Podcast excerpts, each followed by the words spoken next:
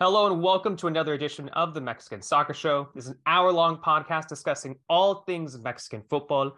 I'm your host, Cesar Hernandez, and on today's episode, we're going to cover El Tri's next manager. We're going to cover Liga MX and the FMF announcing proposed changes. Julian Araujo not going to Barcelona, Liga MX, Mexicans abroad, and much more. And helping me out today is the Athletic's Felipe Cardenas. Felipe, welcome to the pod, man. It's your uh, first appearance on the Mexican Soccer Show.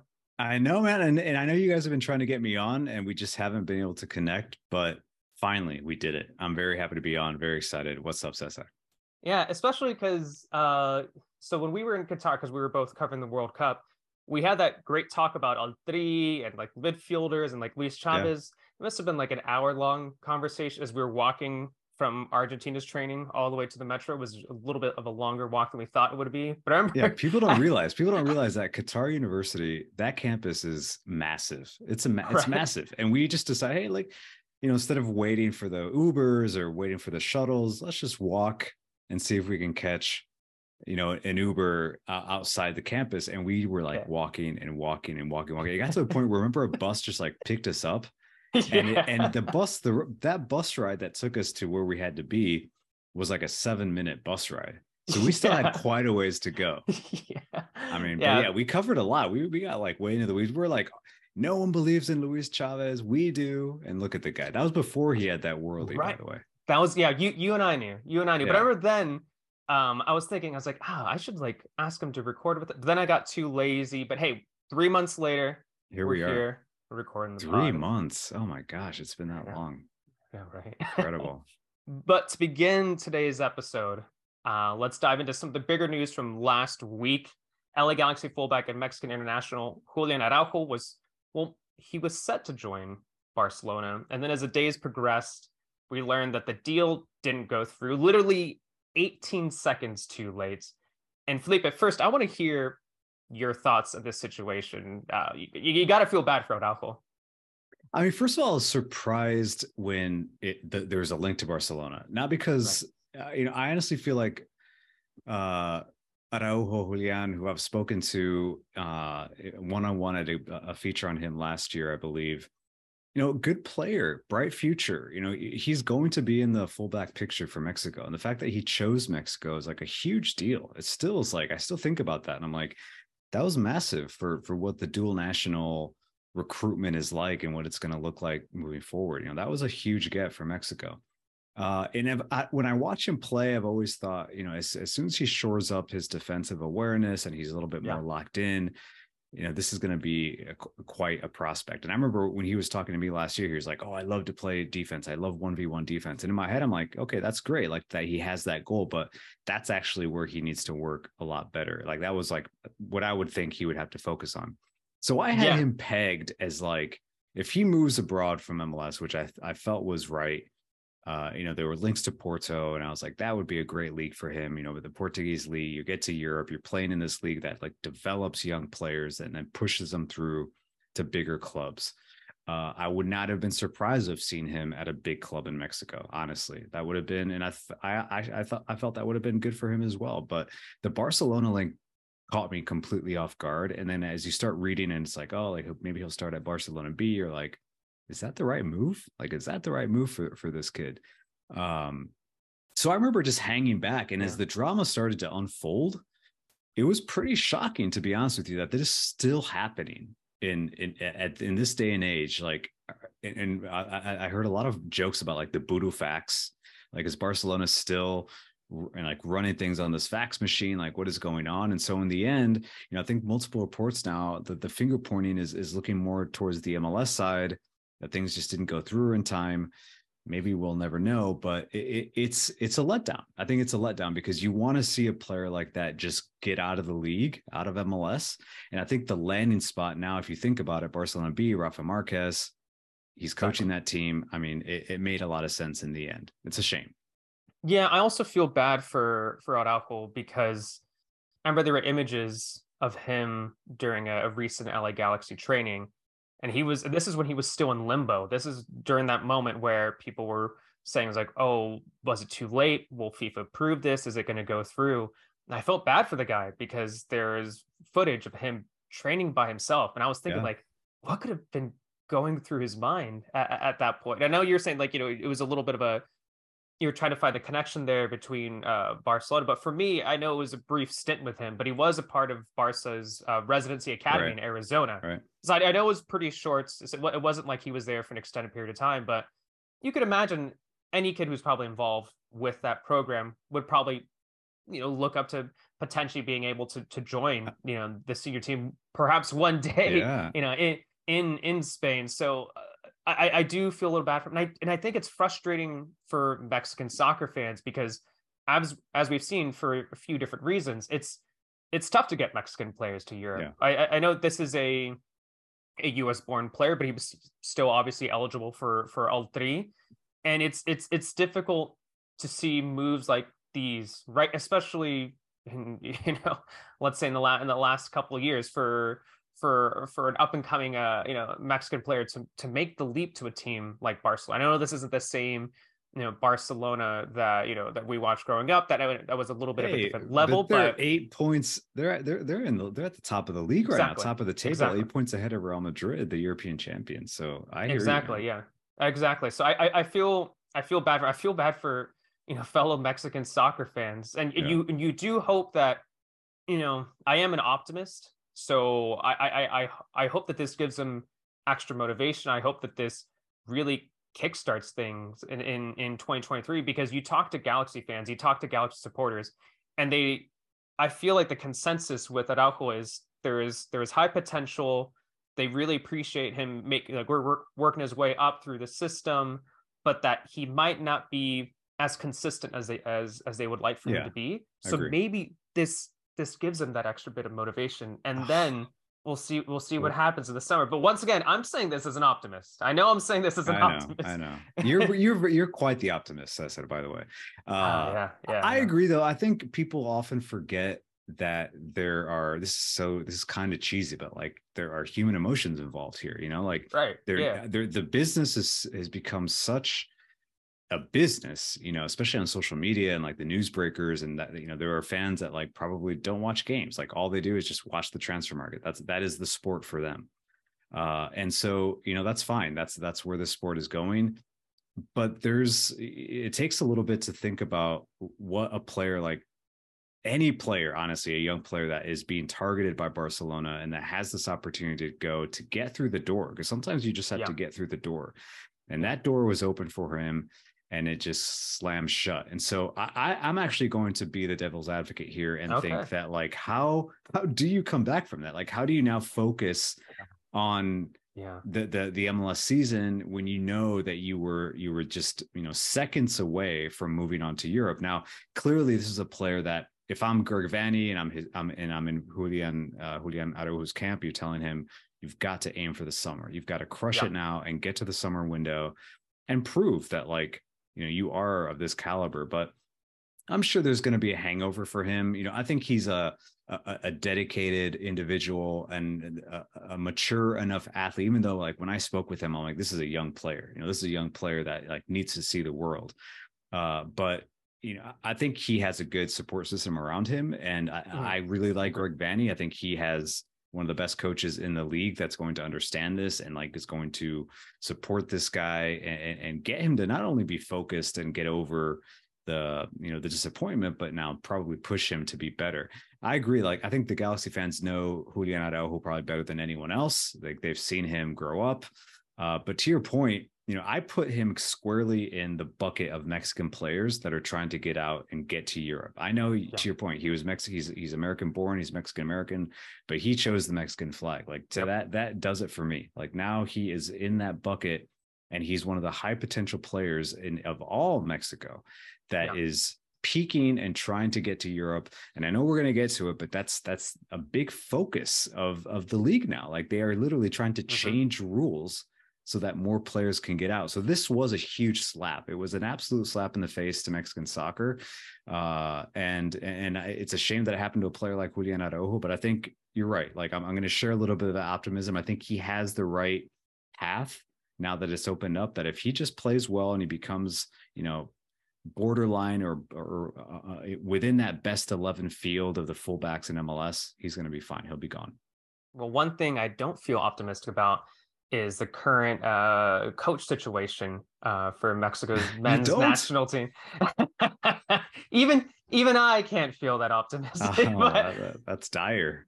but Felipe, I, we talked about this on the on the on the last episode. Uh, there are a number of candidates that we've seen recently. Uh, my colleagues over at ESPN Mexico, they've listed um, six candidates such as you know Piojo Herrera, Guillermo Almada, Diego Cocca, Nacho Ambriz, um, Turco Mohamed, and basically a question mark over Marcelo Bielsa. But yeah. you know, we, we we we we can dive into each one and dive into the pros and cons of each one. But I want to know if you were in charge, if you, you know what, it doesn't even have to be from this list. It could be any of these, or it could it could be up to you. It, like, if it were up to you, and I'm saying obviously a realistic option, who would you choose as the next manager for Mexico's men's national team? Okay, so first of all, disclaimer, because sometimes I have to honestly say this. I, I, see this in the comment section of a lot of the stories that I write for Mexico. People are confused. I'm not Mexican. You know, I am Colombian born, American raised. So immediately, like I do look at this from a different view. But uh, being a Colombian, I think that's a great view. Actually, I think yeah, that's a great view. Yeah, yeah, yeah, yeah, yeah. So, so I look at that list and I look at Mexican soccer. I've been covering them closely for three years. Like I've gotten to understand the politics, the problems, the benefits, the the promise, you know, the things that will probably never change.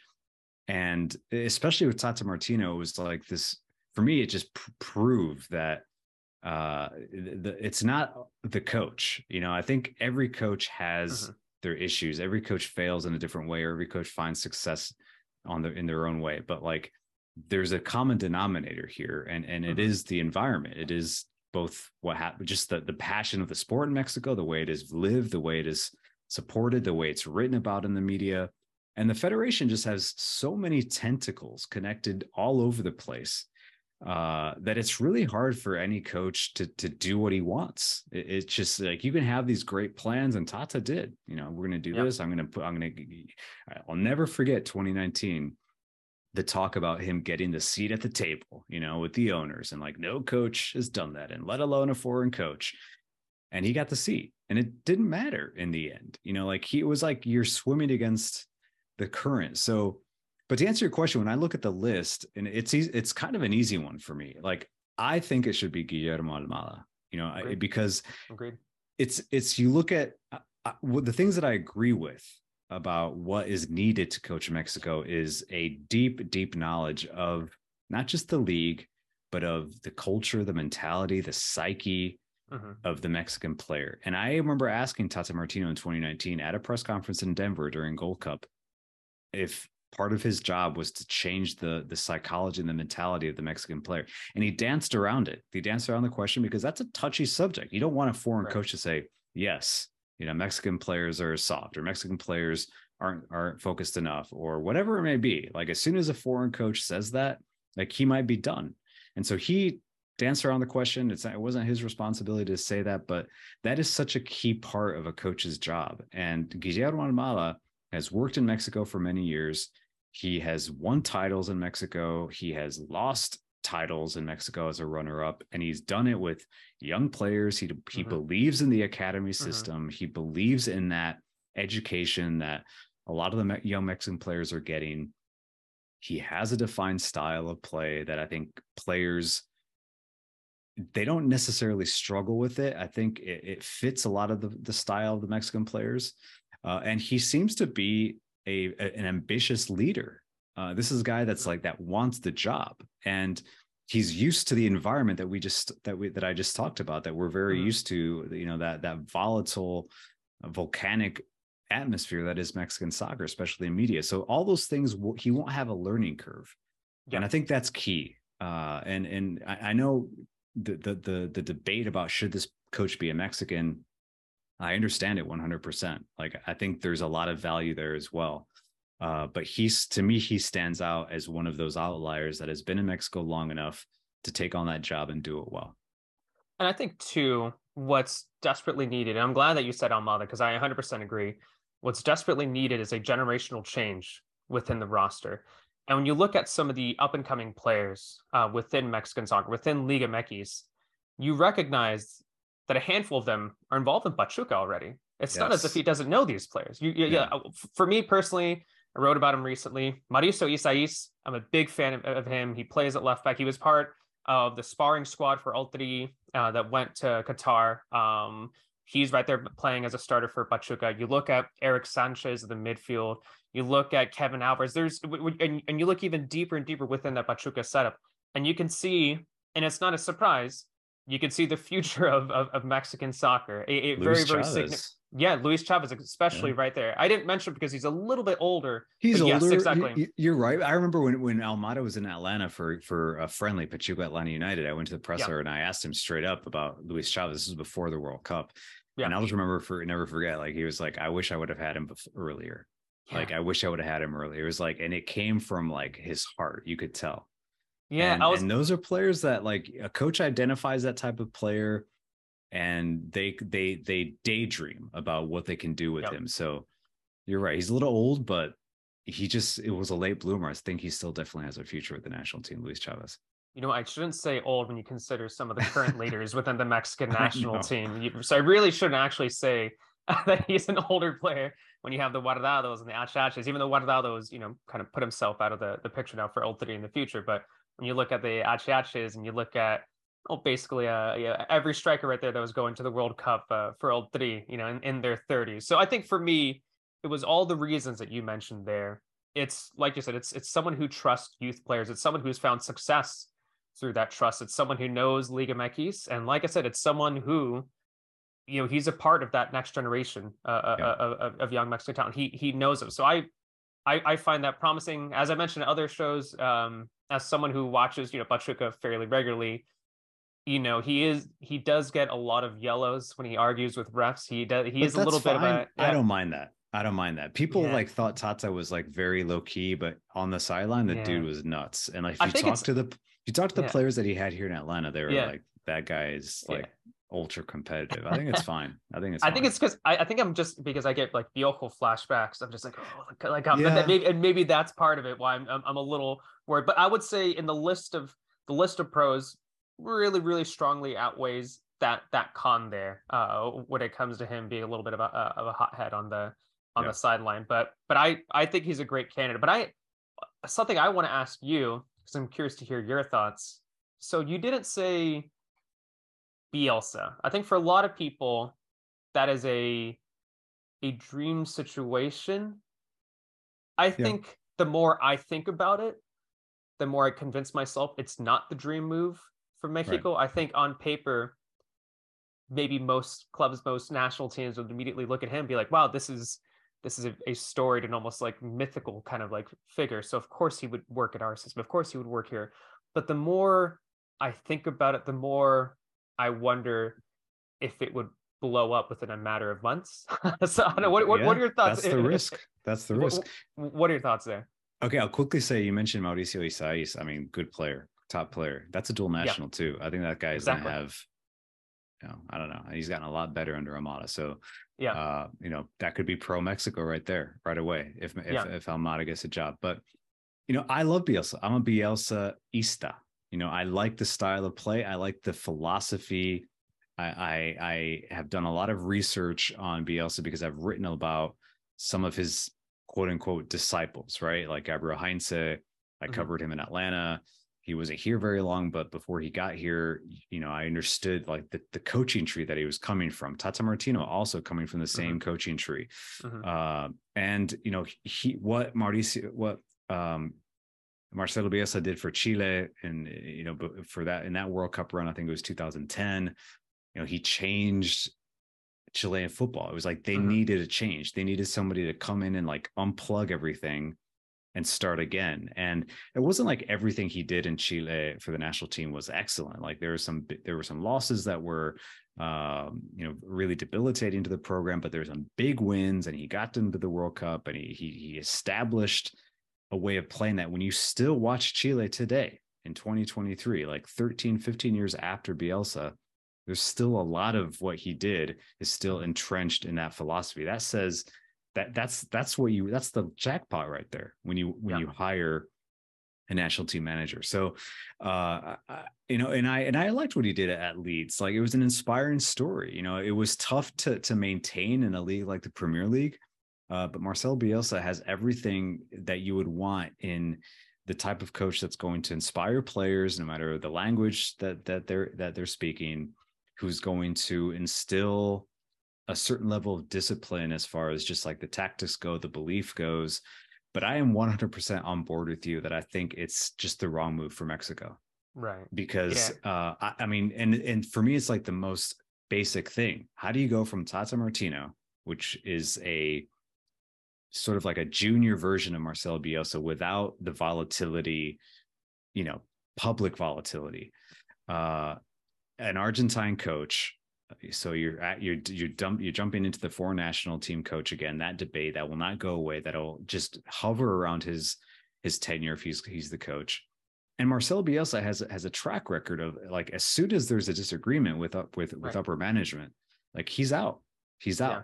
So if you're looking for, and Mexico has and the United States, like two teams that have this runway to the next World Cup that they're hosting, you've got to get this hire right. You've got to get it right. And it has to be, you know, essentially a, a, a long-term hire, here, a cycle here that builds up to the World Cup where you're hitting your peak. And so I always, I honestly, Cesar, I laughed when I saw Bielsa linked to Mexico because I was like, this makes no sense to me at all. yeah. And I've been on hundreds now Zoom calls with Mexican reporters and Tata Martino, and I was starting to picture like that circus with Bielsa. Could you, could you imagine that? and I was like, this, I mean, maybe I'll do it for the vibes. Maybe I'm into it for the vibes, but uh, it just didn't seem right. I feel like the timing isn't right. Like Mexico right now is in one of the their deepest crisis as far as football, the men's the men's programs go. They need a hire that's going to right the ship, not one that's going to come in and immediately I think put people on guard, uh, perhaps in, in an uncomfortable way. So eh, eh, this is going to shock, not even shock people. Maybe this is controversial. Like Bielsa is a little bit like suit more suited for the U.S. If you're gonna if, between okay. those two countries, and like I don't even love it for that. I don't even love Bielsa for that for that national team either. But it's a totally different environment. It's the sport is not the top sport in the world. You're not going to be hounded every single day, and that's how it is in Mexico.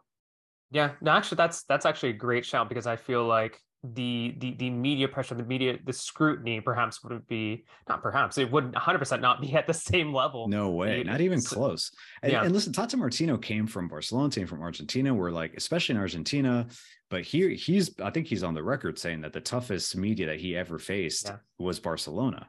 Now mm-hmm. he may be rethinking that. I don't think he'll ever admit that it was Mexico, but we we watched a, a man really get to the point where he was like, you know, screw you guys. Like this is you, you know, you want the truth? All right, I'll give you the truth. Yeah. And before he was very uh he's just a very eloquent coach. He's a very eloquent speaker.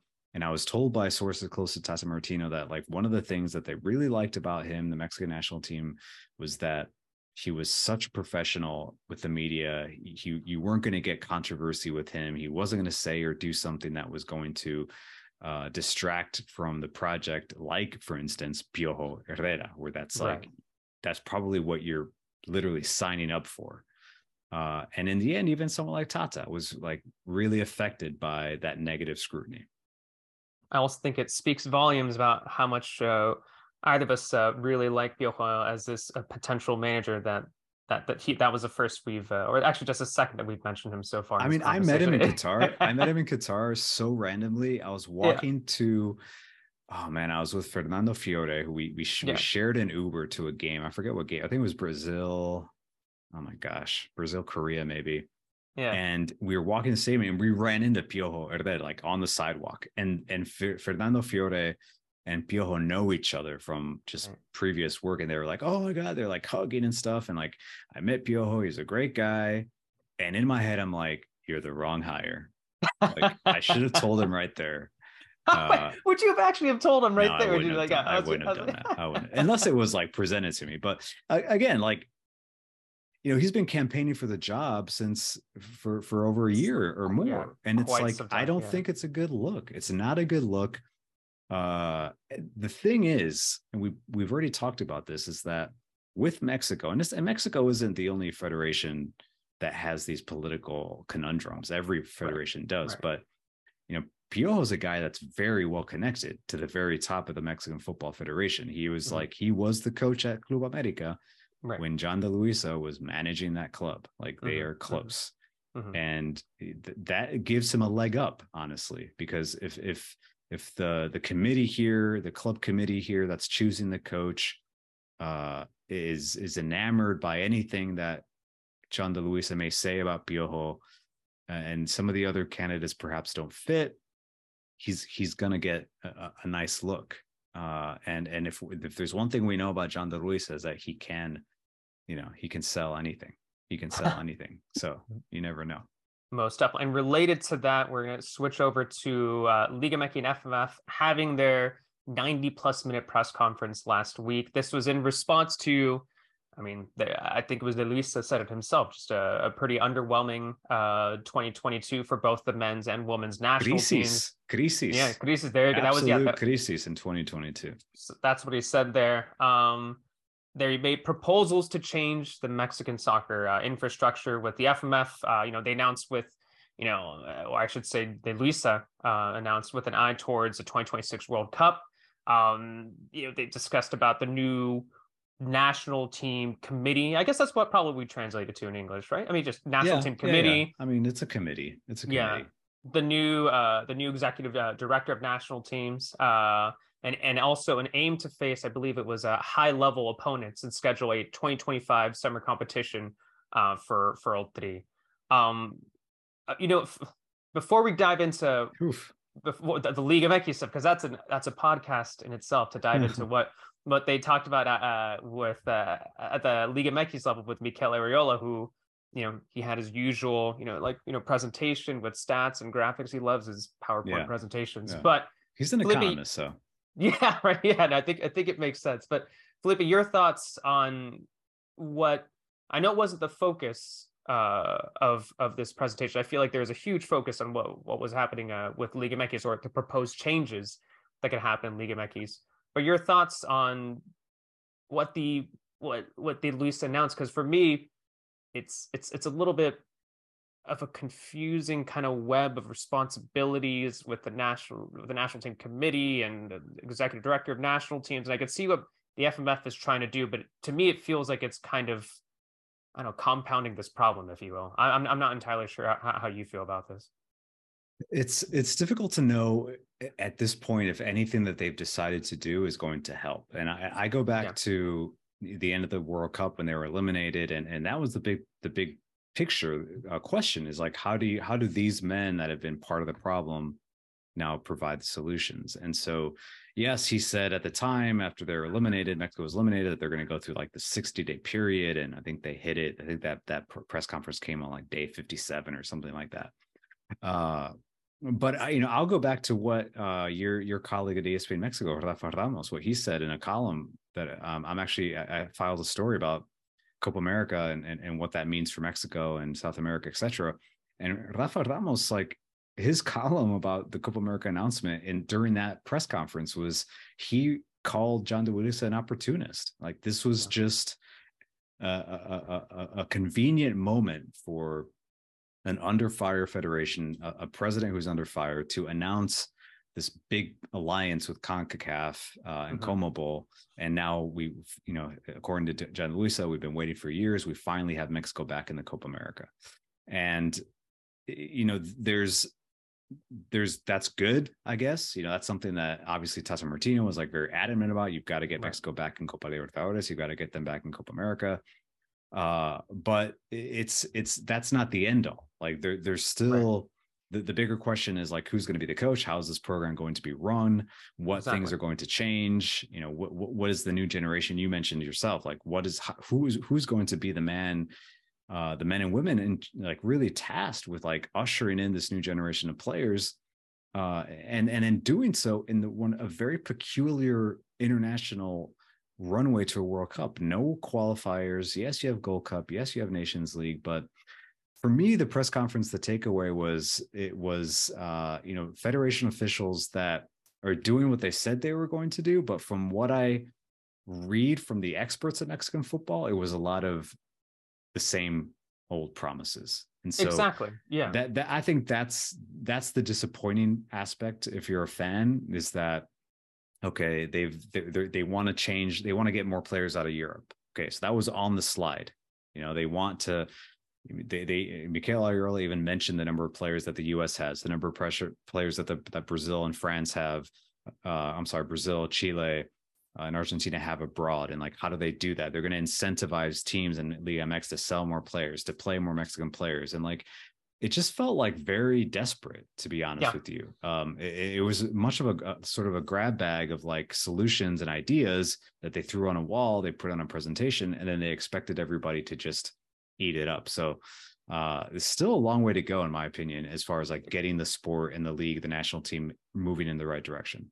And really quickly, some of those, and remember, some of these are for those listening, these are proposals. It's not, you know, yeah, yeah. I feel like for whatever reason, you know, maybe it was just for clicks. Maybe it's just uh, that's what you know some uh, Mexican, you know, you know, soccer papers were trying to do. But you know, they started talking about just like, oh, the you know, Ascenso Descenso, it's back. It's like, no, it's not back no, yet. It's, not. Yeah, yeah, it's yeah. not back yet. It still needs to be approved. You know, and, and even if it is going to be approved, yeah, and even even if it is approved, as we've as we've heard before in the past, at least four, a minimum of four second division teams need to be eligible in order for promotion or relegation to, to return. Not as happening. of now, not happening Leon, anytime as of, soon. As of now, it's just Leones Negros. It's just Leones Negros uh, from Guadalajara who, who are approved. But they want to, so some of the changes, proposed changes, because once again, the, the, the, clubs have to approve this in May. Um, so for the listeners, so uh, it's a return to eight playoff spots instead of 12. It's dropping the number of foreign players per roster from eight to seven.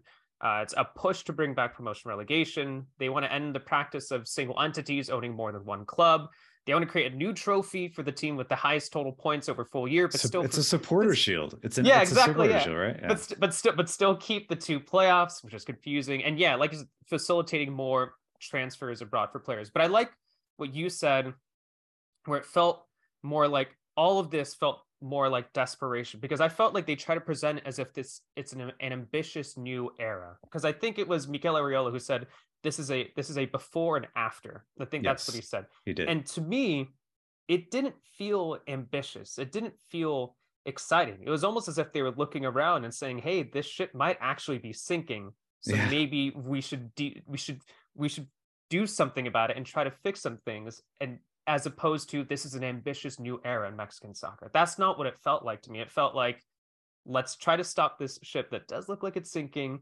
Oh, and by the way, before we approve, you know, fixing that hole, that hole, that hole, we have to wait until May. And that's that's what it felt like to me. So yeah, it, yeah. It, it, yeah. There was a lack of innovation. You know, there was a lack yeah. of like, wow, this is like a really great idea. This is going to change the way the, the the league is run a lot of it was like looking over their shoulder like what are the what are the americans yes, doing you know exactly. what, what's happening in, in south america how do we catch up with them uh and and you know ascenso descenso that that's just not going to get the votes that it needs. There are too many owners that lose too much money when their teams are relegated. And then you know I've spoken to to to to owners in in in liga mx um and they it's like it's out there in public too. Like there are teams that come up that aren't equipped to be in the first division. Yeah. they can't hang yeah. financially and so that's that's a, that's a that's bad look for the league and that that that sets them back economically and financially. So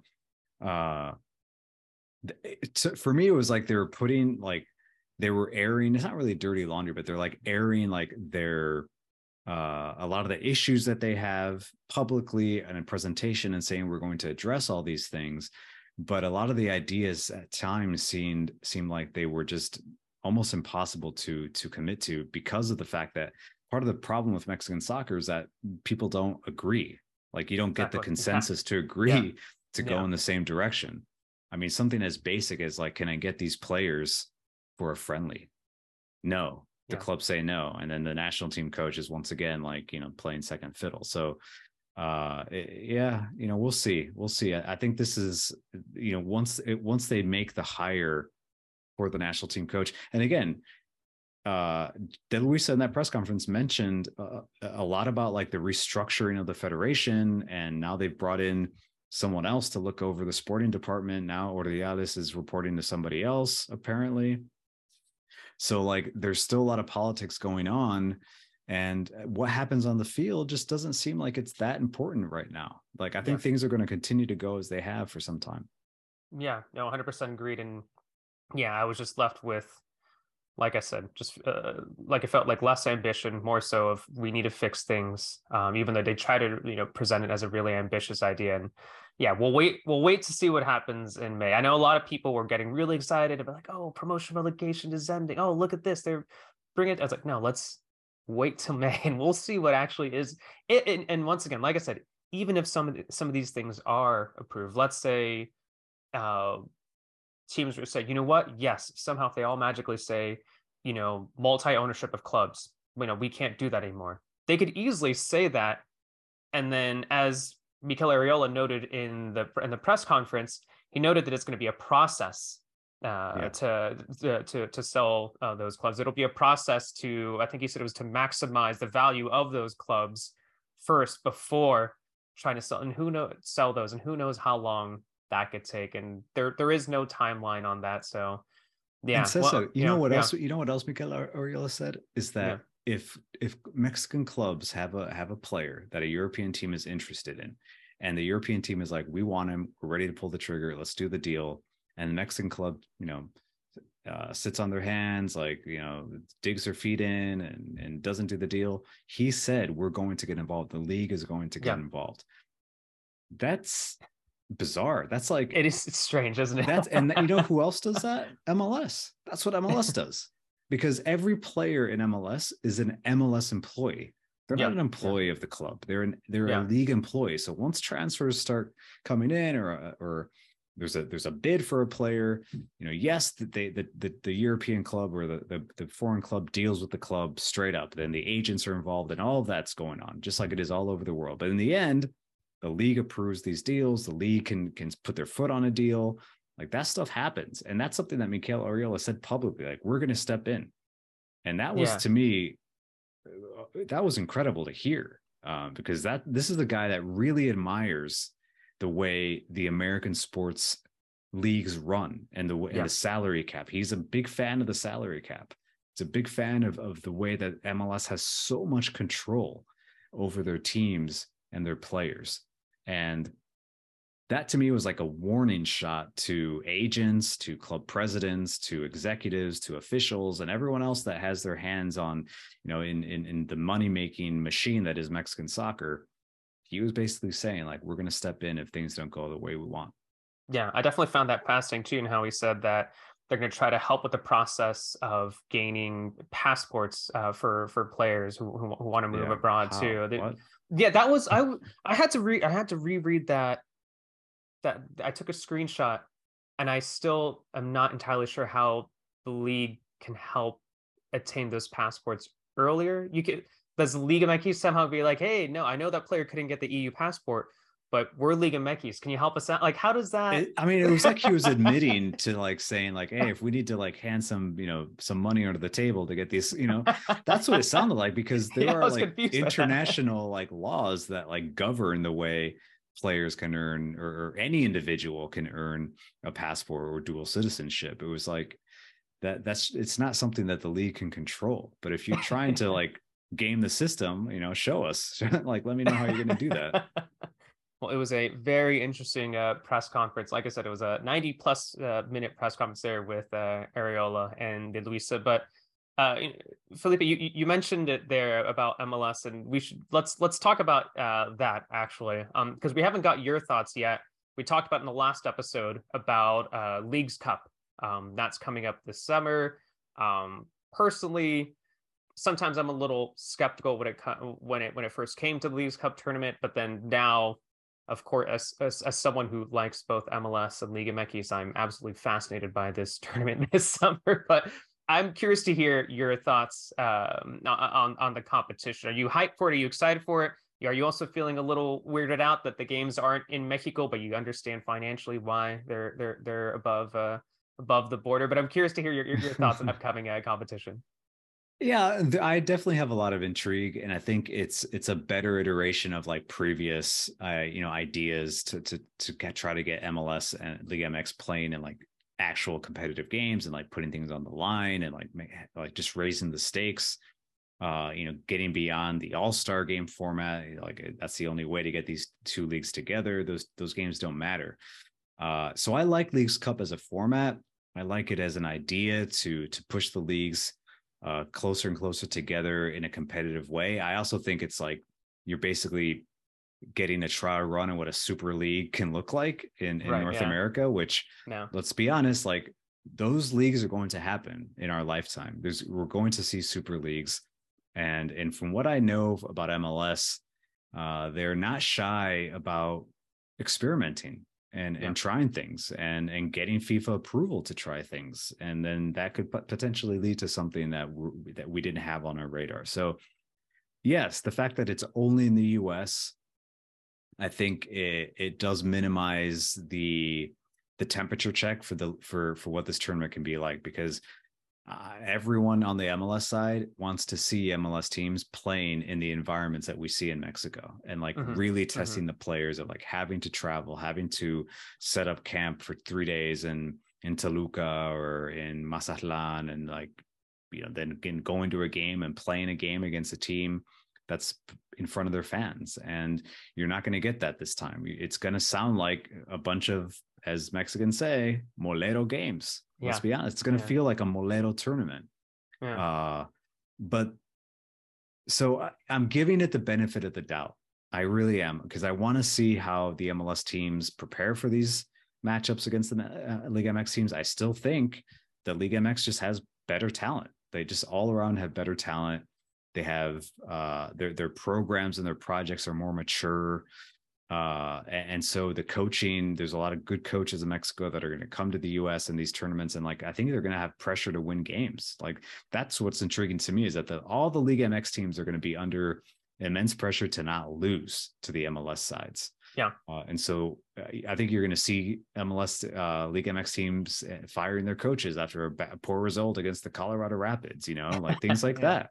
You know, so that'll be fun for headlines and for us that cover the the, the game. You know, I think it's going to be exciting, but uh, it's definitely still wait and see. There's a lot of games that we're putting these players, asking them to play through, and then yeah. this is like stopping the leagues and playing a World Cup style tournament in the middle of the summer. Yeah, I think that's that's that's another conversation too. I think also um, aside from my excitement about uh, this tournament, is that you keep seeing all this stuff. You keep seeing, you know, the CONCACAF CONMEBOL uh, announcement, the Leagues Cup, and then you, and you're like, okay, so players on paper could potentially be involved in Leagues Cup. They could potentially be involved uh, in the Gold Cup. They could potentially be involved in the CCL. They could potentially be involved in like a Campeones Cup. They could potentially be involved in national team friendlies. And you do start to wonder, like, at what at what point is this is this is it too much? Too much. Yeah, yeah. At what point is it too much? Is it? I'm sure you know, as someone who covers the sport too, just like me, so it's it's difficult sometimes. And not not to be complaining about my job, but sometimes it's difficult to find space which is like, oh, I I could find this tiny little sliver of a break right here where there's nothing going to be happening right you know, after Christmas and you know before January, like especially with League Liga MX. But but you you do start to wonder like at what point is is there going to be is there ever going to be a point i guess is my question where it's an oversaturation when it comes to you know not only just like mexican soccer fans but maybe american soccer fans with with with with some of these tournaments? Yes. I think if you ask like tv executives because i've done this before there's like no such thing as too much soccer to them right. because their argument is that well felipe you know, like you grew up in the 90s how did you watch soccer? And i'm like i didn't. You know like you couldn't. You had to like get your dad to climb on the roof and like install an antenna to get anything you know outside of like just basic stuff. Or you had the uh, friend with the big with the big fan like you had you had the friend who had the, the big fancy antenna you're like all right totally, we're going to that guy's house. He's getting you, know, you go to that guy's house yeah like you do all that. Um so i think on the business side it's it's just trending in in the right way for from a business perspective. And now you have big tech giants like apple getting involved like they've signed they've you know, two point six billion dollars for a 10 year deal with MLS. I honestly am a fan of that deal. I think MLS was struggling and falling behind and being, and they were way too localized, way too regional. Uh, and the other day, like I was just checking out the content on and the, the interface, the Apple interface, and I was like, this is really good. Like, not that the content was great, but I was like, okay, now I know where to go to watch games. Anyone in the world can now just go and watch an MLS game. Uh, so you're going to see Leagues Cup games on Apple TV, uh, and and that's going to help both leagues in the end. Uh, but yeah, like I still struggle with like, for instance, Nations League. What's the point? Like I like yeah, talk yeah. me into it. Like someone sell Yeah. me Nations League because other than okay, well now you have to qualify. You know, you can use Nations League to qualify for Copa America 2024. Fine, I get it. But other than that, it's it's it's still like just one other tournament that we're trying to make sense of. Uh and uh, in the end, like I said before, I think it's a, an unstoppable train though. I think both the CONCACAF, league MX, and MLS see the value in getting together and and doing you know more games, more tournaments. And then there's the CONMEBOL CONCACAF Final Four right thing yeah, that they're going to yeah. come up with too. That's going to pit South American clubs against CONCACAF clubs in in in sort of a trial tournament. So yeah, I think as a fan, you're just going to have to choose if you are into it or not. Yeah, because sometimes I feel like, you know, I feel like the only reason I, I understand a lot of these tournaments games is because I, it's literally my job, and I wonder Yeah. about casual fans, like how like how complicated does it come to to look to to really understand all these different tournaments and competitions, and like you said, it's it must be such a tough sell sometimes as well. I mean, but- especially for yeah. Liga MX fans, like Liga MX is like an intense league. Like you're trying to win the league, like you're trying to win Yeah. another star. You're trying to be- become, you know, part of a almost 100 year league and like be a champion of that league. And Mhm. like there are generations and generations of fans that support these teams, and that's the only thing that matters to them is beating Chivas, beating America, beating Monterrey, like winning the league. Are they going to care when they see the Houston Dynamo against their club? Like, Yeah. are they going to care? And, and and I'm talking about people in Mexico that have to tune in and watch the game because right, if you're in Houston and your club that you've that your grandparents, your your uncles, your aunts, your cousins all support, you're probably going to go to the game right, and that's what MLS and, and Liga MX is counting on. But are you is is the the diehard that goes to the weekend games every every weekend in Mexico? Are they going to care about Leagues Cup? Like that's going to be a huge uh, test case to see how that goes. yeah i'm really fascinated to see how that turns out and obviously you know because i'm a, I'm a huge soccer nerd actually what, what, what i find interesting and i know we should probably start wrapping up the pod soon uh, what i find interesting is that i agree with you that i think some of the Liga MX sides if i remember what you said correctly uh, let's say the top heavy ones are probably the favorites to, to win the competition let's say Yeah. what i'm fascinated by are the mid to lower tier uh, Liga MX teams how are they going to compete? Because I feel like there's still a pretty big difference between, let's say, a Rayados or Tigres and what they spend on their roster to, let's say, let's say Querétaro. Let's just throw them in. I'm, I'm fascinated when you, when you look at the League's Cup groups.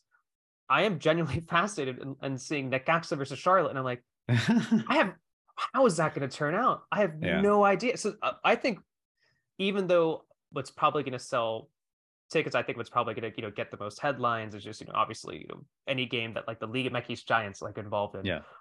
But the Necaxa versus Charlotte's, that's what I'm yeah. absolutely fascinated about. And I know I'm probably the minority when I, when I say that, but I, that's that's what I'm really hyped about are those games. Just because I know it's not it- it's not going to be, you know, obviously this tournament it's it's not like the CCL. It's I don't, I don't think it's a perfect example which league is better. Oh, it's like oh they won this year, this year, therefore that league is better. It's it's it's imperfect to me, but Yeah. it's still really fascinating kind of measuring stick. And I'm like I said, I'm really excited by by by those mid to lower tier teams. No, and, and just quickly, you know, there and there's so many variables. Like I, I wrote about this when when that was announced. I wrote like, yes, this is going to be one of those tournaments. Like Leagues Cup is going to, you know, beg the question, you know, who's is the is MLS catching up? Is the gap closing? Because that's going to be a, a, decent barometer, but it's not the only barometer. It just isn't like that. Like I said, Mhm. you go back to the way uh Mexico as a country develops footballers and and the academies that they have and the history that they have like the US is is still catching up like it doesn't matter that they have Yeah. nine players playing the Champions League like Mhm. to be an elite team consistently and be a regional power like you have to go b- way beyond just the players that are playing at the highest level uh and and then there's going to be variables like who's in form who has injuries who doesn't Right. Right. uh, but yeah, like Tigres is like this glamour club. They're like a Galactico club in, in in North America. That's a team that should be at the Club World Cup. You know, like the Leagues Cup is going to be almost like, okay, here we're, we're showing up to play. Like that's a club that expects to be playing against the best teams in the world at the club level. Uh, and so, you know, if that incentivizes them and motivates them, like, okay, if we win this thing, we're getting back to the Club World Cup, great. But that that that should be the expectation. Like the incent to incentivize those big clubs to show up with their top players, to care about the tournament, is to give them the opportunity. If you win this, you know, you might you might play Real Madrid yeah. in, in or, wherever hey, get another chance. Hey, maybe down the line against Bayern Munich. It wasn't too long ago. They just narrowly lost one nothing yeah. to Bayern Munich in that Club World Cup final. Ever Gignac even, I think he had tried a bicycle kick in that final, if I remember correctly. Um, which I mean, that's just Gignac. He likes to try at least one ridiculous shot per game, but that's why we all love to watch that that that French star over there in Liga yeah. MX. But know, Felipe, I think we're we're about uh, out of time here, but uh, thank you again so much, man, for for joining us on the pod today. And uh, any other final thoughts as we uh, you know as we uh, close out the show here? No i mean listen first of all i had a great time. It was great to see you again. Yeah, um, we i know we had we had some great conversations great experiences too at the world cup. We were sitting next to each other at argentina mexico which didn't go mexico's way but it's still like one of those games that was unbelievable to witness unbelievable yeah. to witness. Um and so good to see you again and again like you it's it's you mentioned at the top uh, there's a lot of news to come. There's a lot of news to come. I think yes. the next two weeks are going to be really important for what happens at the national team level for the men's side. Uh, and, and and moving forward, once I think once MLS kicks off and and these two leagues start to sort of look at each other, look over their shoulders, uh, it's only a matter of time be- before we're talking about a, a serious tournament like Leagues Cup and like what it means for the sport. But for now, we wait. We wait to see if these officials can make the right decision. 100%. 100% agreed. Thank you again, Felipe. Thank you to all the listeners. Uh, thank you to producer Amy and also Wisa for for helping uh, uh, upload the, today's pod. Shout out. Um, shout out to them. And uh, yeah, we'll see you on the next episode of the Mexican Soccer Show. See you guys around.